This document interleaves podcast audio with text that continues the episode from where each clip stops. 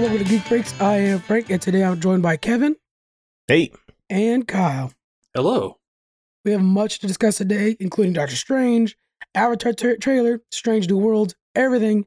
We're going to first start with our playing and watching. Kyle, let's start with you. You had a big move recently. Have you had a chance to play or watch anything? Yeah, I have actually. Uh, I got my PC set up earlier this week, and thankfully, uh, everything's running great. I've been playing a lot of Elden Ring, trying to beat Nice. that. Getting really close now, uh, in the second to last area. So I'm looking forward to finishing the fight, so to speak. And speaking of finishing the fight, I started watching Halo. Nice. I've only seen the first episode, but I like what I see so far. I think uh, Pablo Schreiber is his name. Yeah. I think he's doing a great job as Master Chief. Really enjoying his portrayal of the character. And, you know, it was a bit of a weird move to show his face right away, but I kind of get it. It's a TV show. We got to see Master Chief's face. So, uh, other than that, uh, I did watch all of Moon Knight. I binged was really that, good. completely in one day. Oh, shit. And uh, yeah, it was amazing. I did that in preparation for Doctor Strange. I know Yeah. they're not related to each other, but I You had a the- great you gotta time watch watching one it. Marvel property before Yeah. you watch the next one. Exactly. Totally. Yeah. And I, I really liked it. I thought Oscar Isaac was incredible. Uh, he really made uh, Steven and Mark separate characters that were Yeah. believable. And they really felt like two distinct characters in the same body. So I really enjoyed his portrayal of Moon Knight. And I Ethan wonder- Hawke was an outstanding villain. Yes. By the way, I put out the trivia for that. Ethan Hawke got the job because he's fucking he's he's Pedro Pascal's neighbor. No, Pedro Pascal's not it. Oscar, Isaac's neighbor. and so he's like, "Hey, come on over here, be my bad guy," and that's how I got the job. And it, was so cool. great casting! That was so good. Yeah. Ethan Uh, Hawke has been outstanding lately. I watched the trailer has. for Black Phone, and I'm really excited to see that now. Yeah, yeah, he's just so good. Um, I- hear me out on this. I was telling Jonathan that Moon Knight, I think, is the first Marvel property where I actually don't care about the Moon Knight part of it at all. Really? I just like these two characters, Mhm. Mark and um Steven, talking. I, I, that's my favorite part of the whole thing. What about you? Oh, I agree 100%. Like, I felt like it was more of a human perspective, more so than a Yeah. superhero perspective. And it really tackled the idea of like split personalities. I'm not sure what the medical term is for that, right. but it covered that really well. And I just enjoyed all aspects. So, like, even the Egyptian culture, like, I love seeing more cool. of that. Yeah. And, you know, also, uh, I really enjoyed the side characters, like Layla. She was really badass. yes. and yeah, overall just loved Khonshu and the whole eternal god feud, I guess, so to speak, and how they're dictating events in human world and excited to see more. I was getting some Wamsamdi vibes from Khonshu. So I was happy. Indeed. yeah. Uh, Kevin, let's go to you, man. What are you playing? What are you watching? Um, I haven't really been playing much of anything lately. I the the most recent game I was playing was The Messenger. Once again, you know my favorite game from one of my Really favorite games from 2018. Um, I got it physically on the Switch, and that thing is very expensive. But I'm very glad to add it to my collection. Um, as far as watching stuff goes, it's basically been the new stuff, and we're talking about most of it today. I watched Doctor Strange. I did finish Moon Knight, and I agree with everything that you guys were saying. The one thing I wanted to add about Moon Knight was that I did like you, Frank. I didn't care so much about the actual Moon Knight part of it as Yeah. much as I did the Mark and Steven story until the end when they were like flipping back and forth when they were in the Oh, full yeah. Moon Knight getup. That was awesome. I want to see more of that Yes. version of the superhero switching back and forth between like Steven's Moon Knight and Mark's Moon Knight, and Yeah. then whatever other identities might be hiding still within them. But I, I I actually really want there to be a second season. I don't know if there is going to be a second season or if it's Yeah, going to be a the movie still. or if they're going to what they're going to do. But There's a Halloween special coming up uh, with the werewolf. Uh, Moon Knight is in that. So we'll see some of that in the Halloween special that's coming up. Um, I actually saw cosplay of Steven's Moon Knight at the Slatus Comic Con I was at. Perfect. It was so well done. the light up eyes, everything. And That's I'm, I'm excited for that because it's like something about just a clean white suit and like his personality. Fucking clean. That was so good. Yeah. I liked it a lot. I I also did finish watching Star Trek Picard season two. I won't talk about it because I don't think you're caught up. Not yet. Frank? No, thank you. It was much better than season one Mm. by Yeah. by far. It was so much better. Like I actually teared up at a couple of points. No, you're killing me. like I Wow. did with Strange New Worlds, which we're talking about today as well. yeah. Um, I did tear up toward the the end of the first episode of that. So yeah, it, it Star Trek is killing it. It's like- it's killing it. if, if Discovery didn't exist anymore, I wouldn't be too. I love the actors Yeah. that are behind and like the production, uh, uh, all that stuff. If if Discovery didn't exist anymore, if it was like past its time, I'd be okay with it as long as we kept getting more lower decks, maybe more Picard, which I know we're getting season three. Um, and that, Strange New Worlds can carry the Star Trek franchise. That, that uh, that's going to be in, the saying that, folks. dude it's it's gonna be Yeah. the star trek for star trek fans outside of lower decks it's great it's that good It is. I think it's the Star Trek series. Really, it Yeah. just really is. It's the other ones weren't. I mean, not to be this kind of fan, we're not real Star Treks. This one is. The crazy thing is, is that everybody was saying myself included that the orville is the new star trek show Yeah. when discovery was going on this show strange new worlds reminds me of the orville Yeah. just with less the, the the jokes are a crazy. little you know not as crass as they are Right. in the orville they're not seth macfarlane level jokes you know they're it, it's star trek humor it's it's good so Yeah. i love it Uh, as for me, the only thing I'm adding to my watching that's new is this Pen 15, which Squeaks has suggested on this show a couple times. Oh, I finally sat Yes. down and watched it. Very unique show. It was very interesting. It started off we were thinking like, oh, it's a comedy, but then when they get into like struggles at that age, where it was like, oh my god, yeah, there's so many things. Like I had friends that were dealing with divorce and stuff like that, and all kinds of identity and depression. All those things start kicking up, and you're like, holy cow, I, this was a comedy a bit ago, and now I'm so emotionally invested in these characters, and you forget that it's two 35 year old women playing 13 year olds alongside other 13 year olds. You forget about that so fast because they're doing such a good job with the acting. So, Pen 15, it's a Hulu original. Totally worth the watch, guys. Really, really good. Uh, as for network news, we have a new Geek Freaks interview coming out this week, which I'm very excited for you guys to hear. We got a brand new Trek Freaks. Uh, the, the boys are back together for Trek Freaks. We got a round three, and we got a Pushing Buttons. I'm excited for a new Pushing Buttons as well. It's good, good week for Geek Freaks. Uh, Sloop season two is coming June 4th. You guys have known we're taking a bit of a break on Sloop. We're just calling it season one now, and we're going to start season two June 4th. So, uh, any suggestions for that, let me know. But it'll be great to be back to Sloop. I know we- we've been missing those ones quite a bit. I I thought we were going to be covering uh, Batman for Sloop season two. That's probably the case. Yeah, I, I'm not going to 100% nail Kevin down to that. That's why I didn't say it. But we'll see. We'll see. I, I personally do want that. Yes. Um, It'll probably happen. There we go. See, there we go.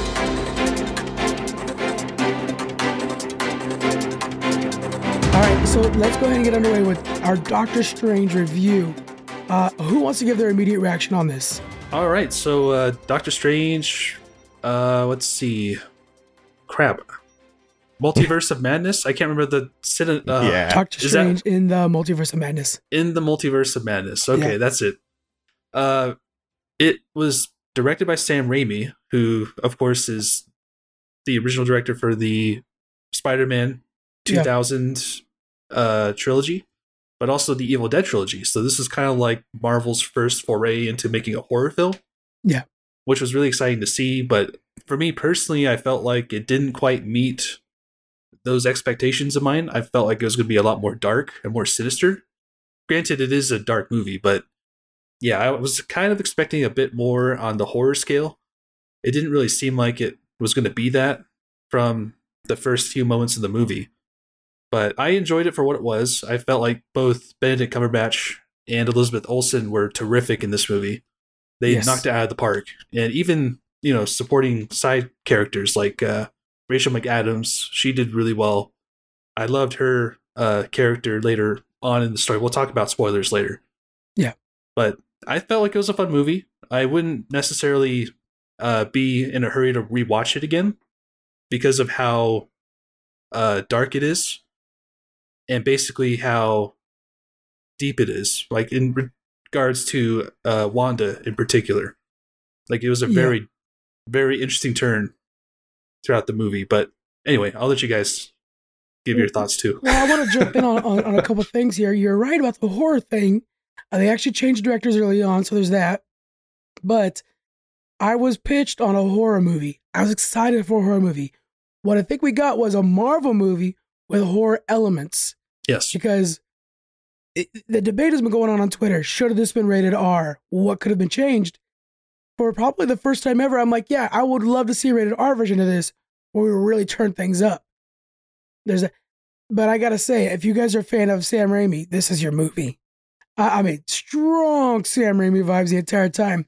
One of my Indeed. favorite of his is The Quick and the Dead. If you guys haven't seen that, please watch it. It's the remake actually, but still, I mean, the same shots, the, the close up on somebody's face, the close up on the clock, close up on the other guy's face. It's that's all here. Uh, it was it was it's really really good. Uh, but middle of the road, really MCU movie for me. What do you think, Kevin? Yeah, I, I agree. It is middle of the road MCU movie. Um, I do, I do, however, completely agree with Kyle about the the acting in the movie. It was phenomenal. You Yeah. always expect that from Benedict Cumberbatch at this point. Um, Elizabeth Olsen. I was talking to my wife about this right after we got out of the theater. You can tell her progression from Age of Ultron through to Multiverse of Madness. Just th- the dedication that she has, not only to Wanda as a character, but to her craft as Yeah. an actor. She is freaking nailing it. Like uh, you could feel the emotion that she was going through in a lot of those scenes, like that initial conversation with Doctor Strange when they're in the field, um, all the way through to the end of the movie. It's man, uh, that was my favorite part of the movie was seeing just how good she's gotten as an actor and how well her and Benedict Cumberbatch and I forget the actress's name that plays America Chavez, but I can't remember. Yeah, uh, those those three people and seeing Wong again, uh, just Wong it so good. it, it wasn't a great movie. It was a very good movie, Yeah. in my opinion. It's not top five Marvel movies for me, not top five MCU, but it's definitely in the top 10. Mhm. So there's that. Yeah, uh, and I appreciate the new takes. You know what? I gotta say, I think one thing that kind of leans in on Elizabeth Olsen's acting getting better is she is at this point just fully dropped the accent. It's not there anymore. Yes. I think that helped because it was almost cartoonish in Ultron, and now we're like, okay, I got it. You, you know, there's no real reason why it's not there except for like, oh, well, but not you know, in the sitcom she was mimicking, they weren't there. That's that kind of excuse. I think at this point they're just trying to like, okay, we get it. She's an American now, whatever. You know, Yeah, yeah, I would have to agree. I think seeing her character development from Age of Ultron up through Avengers and WandaVision up to now, like seeing that completion of her arc, I think that was the most uh, captivating part of the movie. Yeah. Easily, I think she even outshone Benedict Cumberbatch at times. Like, I think it was more a movie about her than it was about Doctor Strange. Well, let's get into the spoilers then, if you guys don't mind. let's break them open. Warning, guys. Spoiler warning. Because I think that while her acting was phenomenal, they really didn't do the character of the Scarlet. uh, Okay, they did Scarlet Witch great. They didn't do the Wanda character that they were building justice. Um, throughout the entirety of WandaVision, you get to see her progression and why she's dealing with. She's going through the five stages of grief throughout WandaVision, and it, that's all about her being able to deal with the coping with losing vision and then everything that follows that. This is more of just I don't care if I get my kids back. I want her kids that look like Mike. It, it it just seemed petty. Like she didn't the character motivations were a bit off to me and that's what I didn't like about the movie as much is that I knew she was going to be the villain. We all talked about how she was going to be the villain of the sh- of the movie. I, I didn't expect the heel turn to take place like within the first 5 minutes of the film, but I, it was I, I think her motivations could have just been tweaked a bit to where uh, it left off with WandaVision because that was just so beautifully done and that was where her character progression was great. I just don't think they did it justice in this movie. I think a lot of that will reveal itself later on when they reveal more about Cthulhu, the guy who gave her her powers. Um, and the Darkhold, how it had the how it had influence over her, yeah. But the, in, in this movie particularly, it just didn't It just didn't explain that. And it just yeah. felt off. it, it felt yeah. So so all that kind of felt weak, and I think you're 100 percent right. I think they're kind of setting up something for the future that we just will not have answers for a while. You know, so we don't we don't know when she's gonna get a standalone or when she's coming back. But it, it's it's to be like good freaking four or five years before we know uh, why were you so desperate for your kids? And really, that was just like the tip of the iceberg compared to underneath, where there's like this thing like, you know unite the multiverse was the real threat that she was actually working on. Um, and this movie could not explain that. It just didn't have the time. Uh, this actually, what's funny, as much as I feel like, uh, you know, like Moon Knight would have been a better movie than a TV show, I think this might have been better TV show than a movie because we could have really delved into the multiverses more. And I think that's kind of one of the highlights of this is that Illuminati world 838 and stuff like that. I think that would have been better on a show itself. I can see that. I think uh, what Doctor Strange's biggest weakness was was that it took Doctor Strange's character. It didn't really give him much development at all. I felt like there was like a throwaway line about his sister dying to prove Yeah. to the other universe Doctor Strange that you know he was authentic, but it didn't really feel or hit the same way as seeing Wanda's pain and what her anger transformed into. And I think that's the biggest disservice this movie did was calling this movie Doctor Strange. I felt like if they had called it Scarlet Witch instead, it would be a much better movie. Yeah, maybe just uh, which we may see this because this is how comic books work sometimes. This could have been just the multiverse of madness event, and just didn't have to be focused on one particular character. Um, but yeah, I think the key with this Doctor Strange wise is it kind of it's like a Rick and Morty thing too, Rick and Morty thing, where this is the most Doctor Strange version of Doctor Strange. This that that's the key because this is the start of the Secret War saga, so we're gonna have a lot of different versions of everybody but we have to show that, just for the sake of the mainstream audience, that 616 Marvel is the best version of Marvel. And so we're starting with Doctor Strange, who's likely going to be like the, the Tony Stark going forward, right? Um, that this is the version of Doctor Strange that we could trust in. The other ones have betrayed America uh, Chavez. So this is, I think that was the point of this. It's hard to tell you what the point of this is really at the end of the day, except for seeing that Illuminati was freaking cool, you know. But yeah, that's that's the hard part. that was uh what I was going to get to next was the the actual character of Doctor Strange how the the first movie was him dealing with his ego and getting over himself essentially. Yeah. Um I it was a bit of a throwaway line about the sister, I agree. It was meant to be like this is why he has the ego, why he needs to have the knife in his hand as uh I forget Rachel McAdams' character's name. go Rachel McAdams. Christine. Christine. oh, there we go. Christine uh, is what Christine said. Something about how he always has to be in control. He always has to have the knife in his hand, and that's kind of what that was supposed to be talking about. Was why he has to feel like he's in control all the time. It was misused, but uh, yeah, it, the I think the entire point of this was to introduce the multiverse because this was supposed to come out before Spider-Man: No Way Home.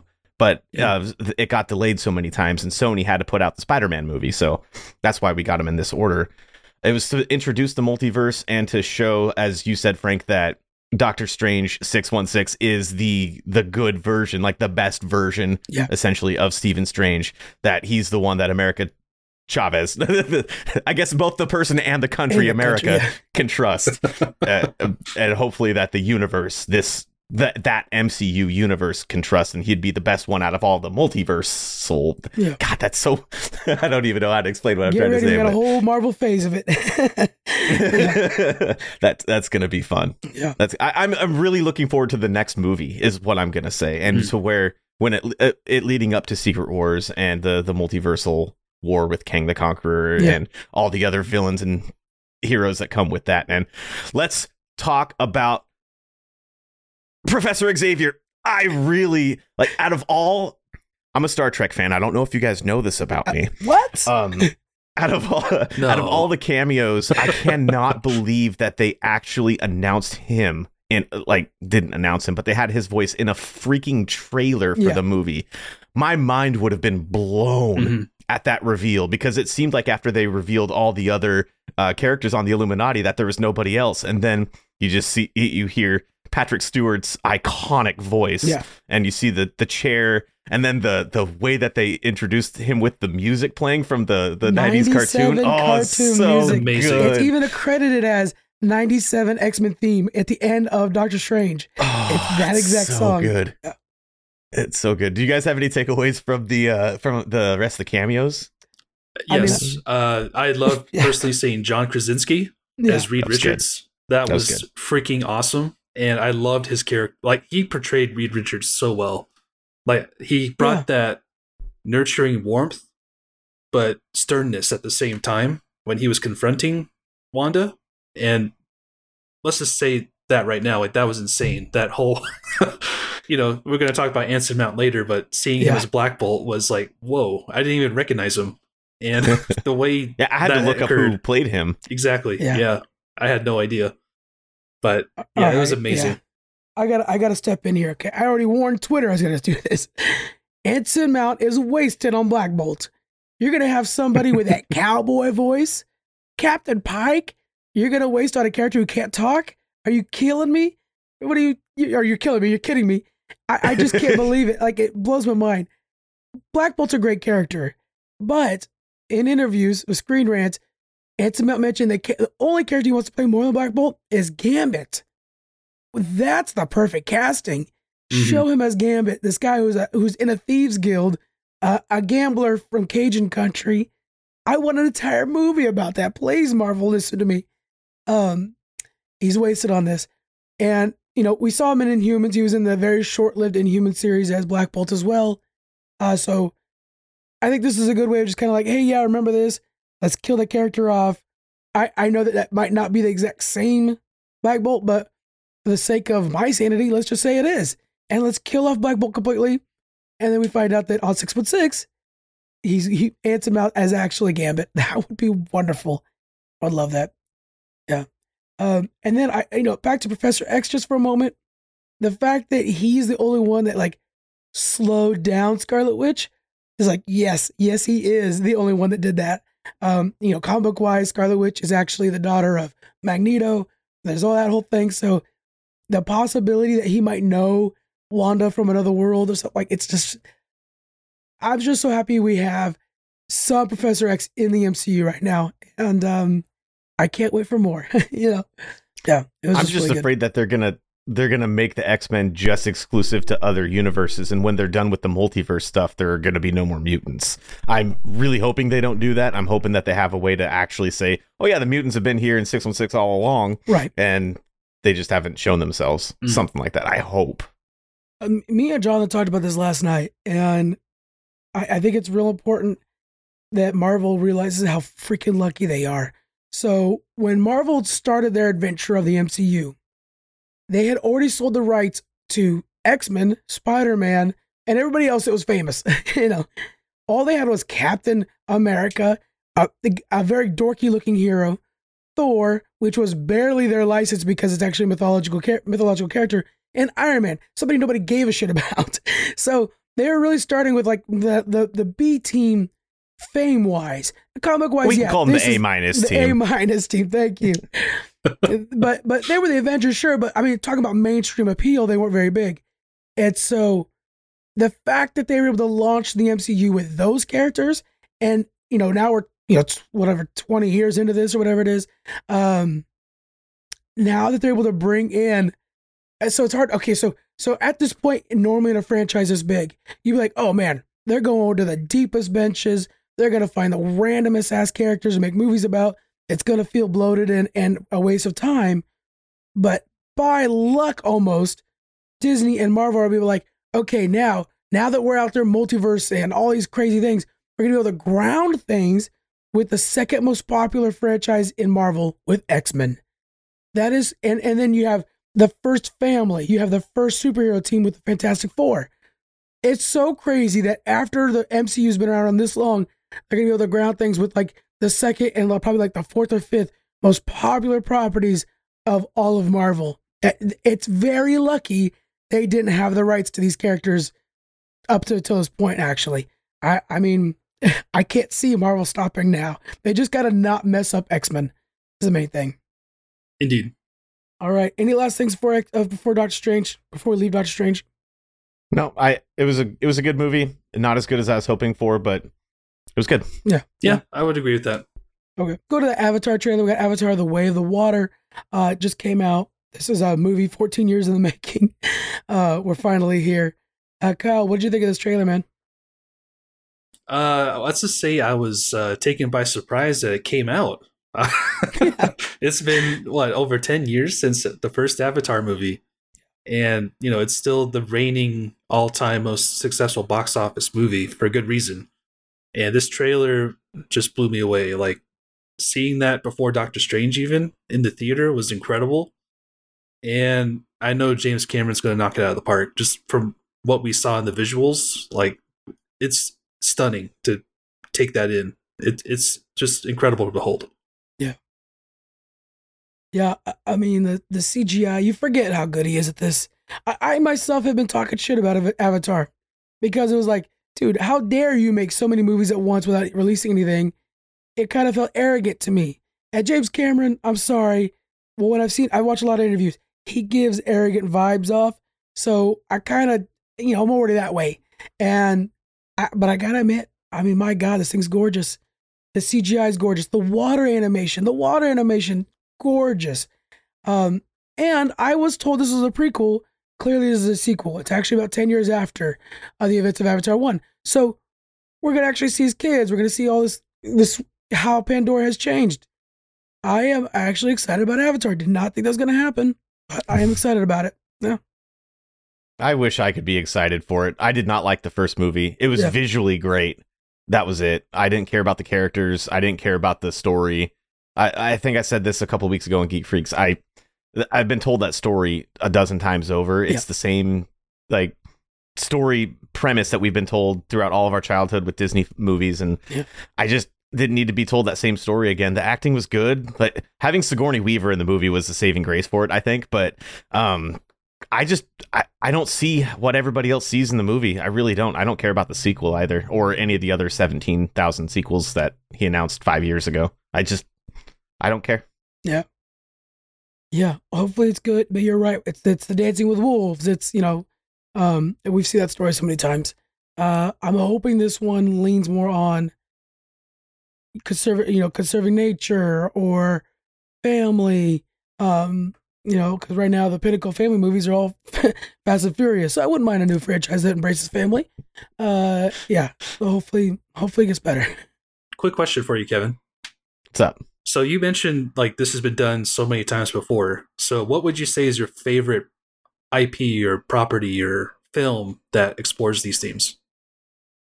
The most memorable from my childhood was Fern Gully yes. in the Last Rainforest. Thank oh, you. Yeah. That's what I was hoping for. yeah, yes. it's the one that people bring up the most, and it's the one that I think is the most pertinent to my childhood, and that's probably why I don't like Avatar as much because I watched Fern Gully a lot as a kid. It was one of the VHSs that my mom always collected the Disney VHS tapes, so I had them all as a kid, and I watched it a million times, and I was like, this is just that movie, just with prettier effects. So that's basically Avatar. I, yeah, I agree. Yeah, I mean. I, I, I'm very biased. To me, it's the Elden Ring of movies. Like I don't care about Elden Ring. I know it's super popular. It's one of the most popular games currently. I just don't understand it myself. It's not for me, is what I'm getting at. We but all appreciate your unique tastes. Yeah. Yes. Yeah. um, Fern Gully, man, the, Tim Curry as the bad guy as a smoke smog monster. Oh, that was good. that was amazing. Son of a bitch. Uh, all right, let's go ahead and get into Strange New Worlds. Uh, we are now two episodes in on the series. We talked about it at, at uh, last uh, Trek Freaks Live, so check that out, guys. Uh, the the premiere. But this time, uh, Kevin, why don't you take away with us?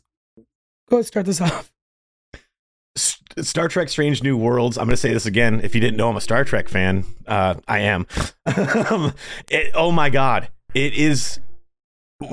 While watching the original series, John and I are always talking about on Trek Freaks uh, that oh man this wouldn't really fly today. Uh, i get what they were trying to go for but they you know it's been 50 years since 60 years nearly since the original series. This is what the original series would be if it was done today. This yeah. is a re- not a replacement but it's a reprise essentially of the original series. All the characters are so well fleshed out. They had more story for have you seen the second episode yet frank? Yes i have they had more story for Uhura in episode two of Strange New Worlds than throughout the entire three seasons of the original yeah. series put together. Uh, just the, the fact that they're trying to build a cast of characters that people can relate to of all different walks of life. That's what Star Trek aims to do. And they've always done that. And it's been getting progressively toward where it is now throughout the years. But this is that on top of the freaking stunning visuals and that opening credit scene Oh, with Anson Mount, Captain Pike doing the space, the Final Frontier I know. intro. Oh my Yeah, god, know, it's right? so good. it's so that that intro is one of those things. Where it's like I'm never skipping this. It's like the Game of Thrones one. I'm like it, it will always be seen by me. Yeah. I was doing the same thing with Picard. I like to every time I wa- rewatch um, a Deep Space Nine, I always skip the intro. Mhm. Voyager, I do about half the time.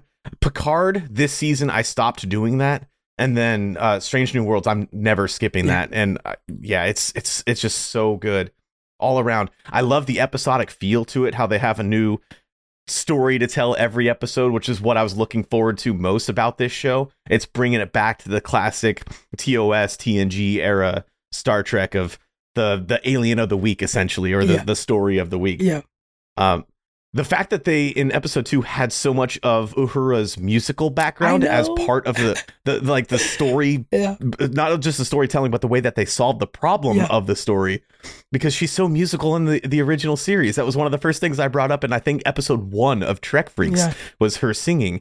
It's just ah, it's it's just so good. It's so good. It's Yeah. so good. and and it brings. I mean, it ties in music with her lingual uh, linguistic skills too. Yeah. It was just like that's cool. That's a, and then I will say the pacing is exactly Star Trek, where we're learning about oh, there's a comet hitting a planet. So the first thing you're thinking of is like, all right, Prime Directive. They probably shouldn't screw with this, but they could probably pull it without, you know. So you're thinking that. So they launch these little rockets at it, and then also the force field kicks in. You're like, Star Trek, you know, what is this? What's going on? Something else is a third element that we didn't know about. Star Trek time, and it goes right into the intro, which is like, perfect, perfect, perfect, a hundred percent. Oh Yeah. man. Uh but Kyle is new to the world, guys. He's a brand new Star Trek viewer. What are your thoughts on these first two episodes? Uh, well, Kevin pretty much said everything I was going to say. First of all, Really? Good. yes, like I agree hundred percent with everything. Like the fact that you know the title sequence was so immersive with Anson Mount's voiceover. You know the character development, like seeing uh, the intimacy of Spock and his soon-to-be wife, and how that you know ties in with the Vulcan culture. That was really interesting as a new fan, and also just seeing the episodic feel. That's what I love most about science fiction is taking those concepts and ideas, experiences, opinions, and translating that over into a science fiction universe. And you know how each of the characters, you know, are responding to that situation and what they're using in their background and their scientific careers, I guess. And also the fact that there's character development beyond that too, as we saw with Uhura in the second episode. Like I had no idea any of that about her character, but I was still pulled in as a new viewer. Like I got I felt like I came to know the characters really personally and felt invested in them. So seeing her on her first away mission, that was really exciting to see, like and how she responded to that situation. And also what I loved most about Anson Mount as the captain as Pike is I actually watched the original pilot for the original series long time ago Okay. and I felt like he did such a tremendous job in pulling that character out from, you know, uh, what's the word I'm trying to think of here? Sorry, pretty much out of complete ignominy, I guess. Yeah. yeah. Like And nobody knew yeah. anything about him because he was just a one-off. Yeah. and he fully fleshed out that character, like at the beginning of the entire first episode. Like also seeing Anson Mount with this glorious beard and hair again That was great. like from Hell on Wheels. Like I I, love love Hell on Wheels. Amazing So show. much, dude. Oh, me too. Yeah. I was just telling Yeah. John, I was like, I need to rewatch that show. I freaking love it. I think my my personal favorite thing about Anson Mount as Captain Pike in this series is how they it retroactively makes me respect Discovery a little bit more because it- he takes what he learned in season two. I think he was the captain in season two of Discovery. Yeah. Mm. It takes his lessons from that and brings it forward, even though he knows what his future is based on his experiences with uh, the time crystal on Boreth, as they keep talking about.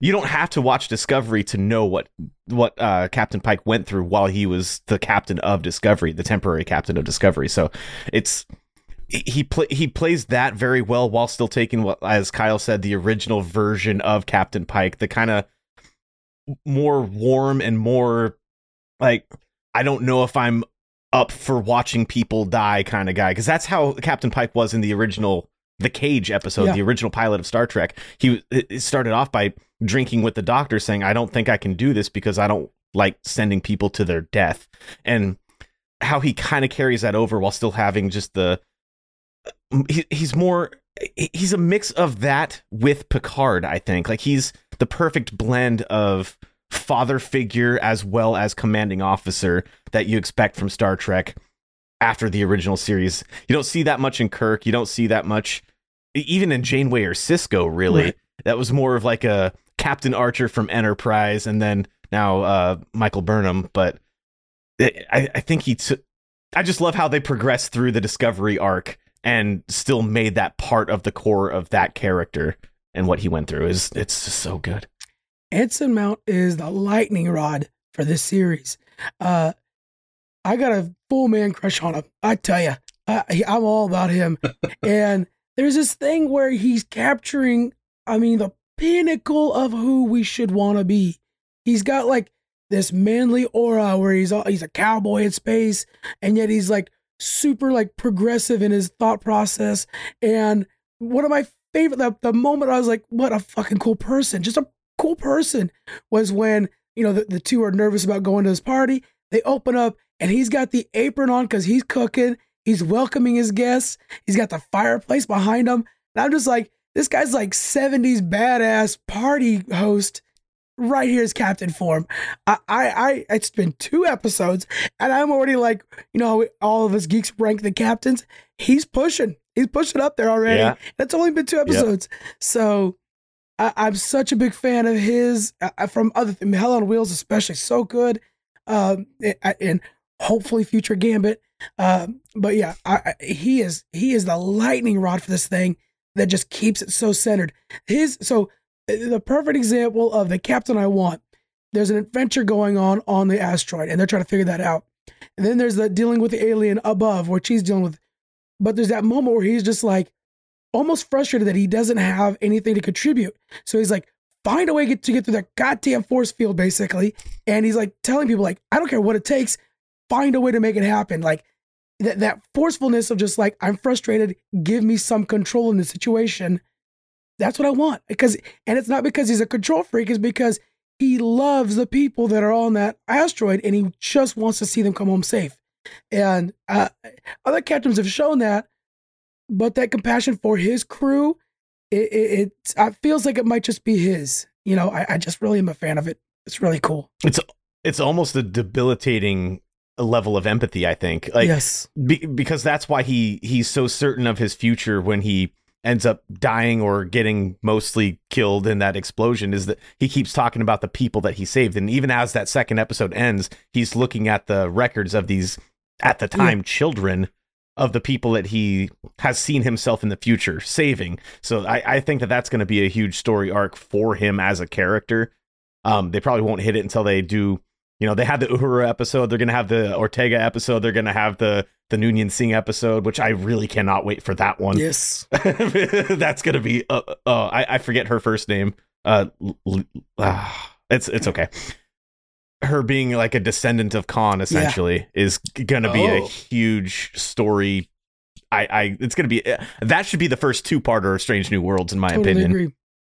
Uh, the only thing I want to end up uh, end this off with, I know we've been talking about this for a while, and I apologize, but the part that I did tear up at was toward the end of the first episode when he's just like, "Screw it, I'm going to beam down to this planet." As they're as the people on both ends of that planet are del- uh, deliberating what they should do with the new information that they have, that there is a wider universe out there. He's just like, boom, just appears. He's like, "We've done this before on our planet." Yeah. and this is what it looked like and it just shows everything from the last few years going forward in the Star Trek timeline and how it turns out and you can do that if you really want or we've learned there's this way you can do it and that's what the core of Star Trek is is trying to help people come together, see their differences, appreciate their differences, and come together as a community of people.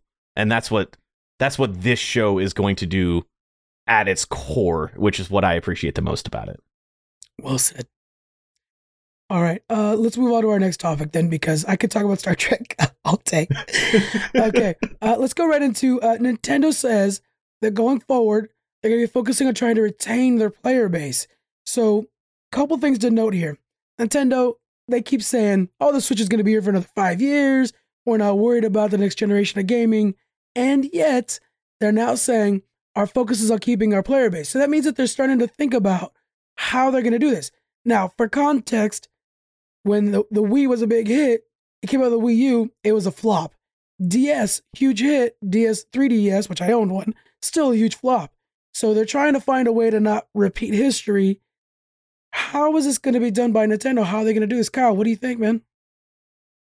Well, first of all, they need to stop pissing off their fans with every decision they make. That'd probably be the most crucial thing they can do. they won't stop that. Yeah. Come on, man. When it comes to curating their content or their games, when it comes to managing their communities for like esports or just in general, like, you know, making the same old tired games that we played dozens of times over. A good example of that is the Mario and Pokemon games. Yeah. It's like we need some innovation here in all aspects. And now we're getting reports of Nintendo of America having uh disparage disparaging remarks made about them and their work culture. Yeah. We're getting that now. And yeah, something's definitely wrong over there at Nintendo. Hopefully not to the extent of like Blizzard Entertainment, Right. but yeah, we're gonna hopefully see them make a huge turn. Hopefully in the next year or so. Well, uh, in their defense, money talks. You know, um, I really wish they'd iterate more with uh, their core franchises, especially Pokemon, like we've talked about before. Uh, but they, th- those games sell. They they sell. They don't have to lower the price. They don't have to go on sale. They come out at sixty bucks at the end of the console cycle. They're sixty bucks. Yeah. Uh, Breath of the Wild will be sixty dollars until the new v- Switch U V Ultra Light I XL Mini comes out. Please don't do that, Yeah, Nintendo. seriously. um, We've had enough. I- yeah. naming conventions would be the best thing because Switch, such an easy thing to say. Wii, such an easy thing to say. GameCube, you can look at it, know exactly what it is. The ones that don't do so well, the Wii U, that was a very confusing thing. When they started iterating on the DS, they had the DS Lite, the DSi, the 3DS, the 2DS, the 2DS, uh, the new The 2DS, the new 3DS, the three new 3DS XL, and it's just they they keep iterating in, improperly. Yeah. I think. Um, they should iterate and they should learn from their mistakes and whatever's going on at Nintendo of America. This is the first time hearing about it, but I'm not surprised because it's a game development company in, in the United States, so it's going to happen that way and it needs to stop. But their their core franchises are going to be they're the ones that sell the systems and I wish they would focus a little bit more on that. And I love the fact one of Nintendo's best things that they've done recently is opening up some of their IPs for other game developers to come in and make games based on. You got Cadence of Hyrule made by the the Brace Yourself Games who did Crypt of the NecroDancer. I'm not so into the Nintendo Ubisoft partnership, but Mario and Rabbids Kingdom Battle was a very fun game for an XCOM Mario Rabbids Yeah. hybrid game. I didn't expect that at all, and it was it was a lot of fun. I hate hate Ubisoft, um, but it, it was a fun game, and I'm actually looking forward to the sequel on that. They need to do more stuff like that, kind of branch out their uh, their mainline franchises, kind of do the Star Wars thing from back in the day before Yeah. EA had the license to Star Wars. Just branch it out, make them make them bigger, make like a multiverse, if you will, of Mario games that aren't just sports games and racing games and party games. Do do stupid, crazy stuff like the Rabbids XCOM style game. Uh, do uh, do new stuff with Zelda where it's a rhythm based dungeon crawler. It's just do more of that. I think. Yeah, uh, kind of like what we're seeing with Sonic. Sonic's doing that, you know, and it's working well. Um, and by the way, uh, the other side effect of doing that is that you kind of bring Mario back down to a price point that people can enter into, because the idea that you have to have sixty bucks at any point in the console cycle to buy a Mario game sucks. Uh, and then yeah, once what's even crazier than this, folks, once it's out of the console cycle, it's ten dollars cheaper. That's it. It's not like it's crazy cheaper either. So yeah, just make it more affordable for everybody to play a Mario game. And also, I'm tired of the Olympic games. Just make it like a fun, whatever racing game or something like that. As a Mario in there, introduces your characters. That's just a side thing. Um, as for retaining the player base, some of the things that they've brought up was making sure to focus on your Switch account, backwards compatibility, things that we've all wanted. I, you know, backwards compatibility for me is a real big plus. Matter of fact, Kirby 64 uh, is now on the on the Switch emulator. I'm a big fan of that game. I will be playing it. More of that is smart. Um, N- Nintendo's always thrived with nostalgia, and they're leaning in on it. Makes sense. And then with the account thing, yeah, we're seeing it with Steam. Steam's a, Steam is a system who Valve is so freaking rich, and it's not because they made any you know new Team Fortress stuff. No, it's because that freaking Steam account problem, and everybody's on board with it. If Nintendo can lock that down and make it to where the game I bought on Switch is still playable on Switch 2, then you got me. I mean, I'm there. And so, I mean, I actually, unfortunately, Kevin's out there hunting down the hard copies of things, far less backwards compatible than the soft copy. But um, actually, we're talking about that on pushing buttons later on too. Actually, so Yep. that's a whole other thing there. Uh, I, I, I, in a way, I want Nintendo to branch out more. And another way, I know that's how they could compete against the others. Because if they do branch out too much, then all of a sudden you get the attention of the two demigods of PlayStation and Xbox, and you don't want to get their you don't want to get on their bad side. You won't compete against them, I think, um, in a head-to-head battle. So yeah, I don't. It's a tough one to really. I I I think Nintendo has to keep doing what they're doing. The whole U.S. thing, it, it's a shame on that because Nintendo seemed always above it, and this, they hear that they're falling the wayside of so many other companies. It's a it's a it's a tarnishment on such a pure company originally. So that's a shame, but I mean, their it. success is translating over really well by playing it safe. I mean, we just got, you know, sales numbers for the Switch, and it's already overcome the PS4 in lifetime sales in the US. that's crazy. Now the fourth best selling console. And uh, it's got a lot of work to do to catch up to the Wii, the 360, the PS2. But the fact that it's already at that point in, I think, what, five years? Yeah. Maybe six almost in its the whole time being out, I can see this going much further. Well, the thing that Nintendo is doing best with the Switch, and I'm going to talk about this a little bit more in a couple of days on uh, pushing buttons on Wednesday, but the, the thing that they do best is the the Switch is such a good system. It's a very versatile system. You can have it as a handheld. You can have it docked at your TV and plug and play. It's it's a really easy and versatile system. What I think they really should take advantage of is the nostalgia of people our age, Yeah. people with some disposable income of some kind that want to play their old GameCube and Wii collection and make a dock that takes discs that will play those physical games that so we don't have to rebuy them again but you know if there's the opportunity for them to resell something they're going to resell something.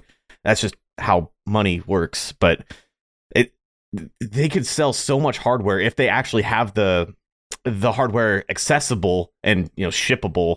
I don't know how the supply chains are going right now with that kind of stuff but make a gamecube dock. Like make it look like a gamecube but it's a switch dock Oh, and man. it'll actually take switch uh, gamecube discs and plug in gamecube controllers and the It's that controllers, easy. yeah, you would res- you'd sell. Oh man, you you just did a hypothetical there, and I already want to buy it. That was right that's such a good. Uh, Same. they make an N64 version of that. Ah, Take my money. that's so so much. Kyle can uh, attest to how hard it is to come across a, a, a GameCube at a reasonable price Yeah. right now. It's it, Indeed. it's hard. Like there's, I, I'm kind of into the the retro reseller market right now. Yeah. I've been looking at prices and stuff, and GameCubes are at a premium. Not just the the hardware, but the the discs, the games are freaking incredibly outrageously overpriced right now. It's insane. if you have an old GameCube collection, you're looking to make some money. You should get on some, you know, eBay and you know, yeah. Yeah. and make a little bit of that, and then you can make your own GameCube Switch dock and sell it to people. Yeah. I don't know. you know, I, I was just hanging out with Tyler from the Round Three podcast this week, and um, what he's been doing lately is kind of a side hobby and side gig. Really, is he's going to thrift stores and yard sales, That's buying retro games. You too, and he's going Yep. to. He has like a, like three retro video game sellers that he goes to and he just sells them at wholesale basically, and then they sell it.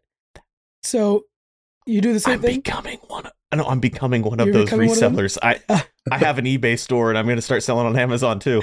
Yeah. Like this shelf over here behind me is stuff that I'm. You can't really see it, but the, the small shelf is stuff that I'm going to be packaging up and selling. So there we go.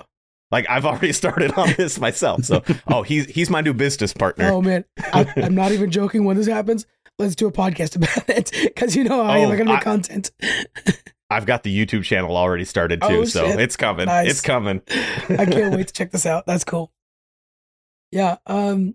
As for Nintendo, uh, you know, I think listen to the fans is the main thing. We can't suggest it enough. Every time we see a video game company do that, it's always for the better. Talk to fucking Blizzard. They're well aware of it. When you listen to the fans just a little bit, everybody's more on board. Everybody buys your product. It's always for, I've never seen it go wrong and yet still they refuse to listen to fans. It's so irritating. Let's come on, guys. Yeah.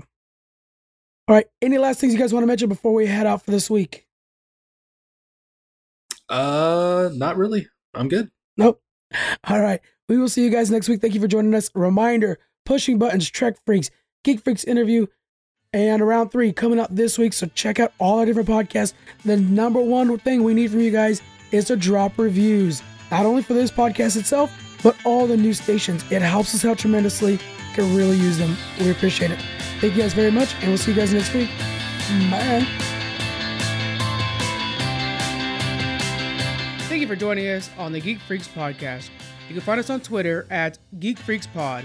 We're also on Facebook, Instagram. You can email us. We have our Patreon and a store. All those links are in the description. Thank you so much for joining us, and we'll see you guys next week.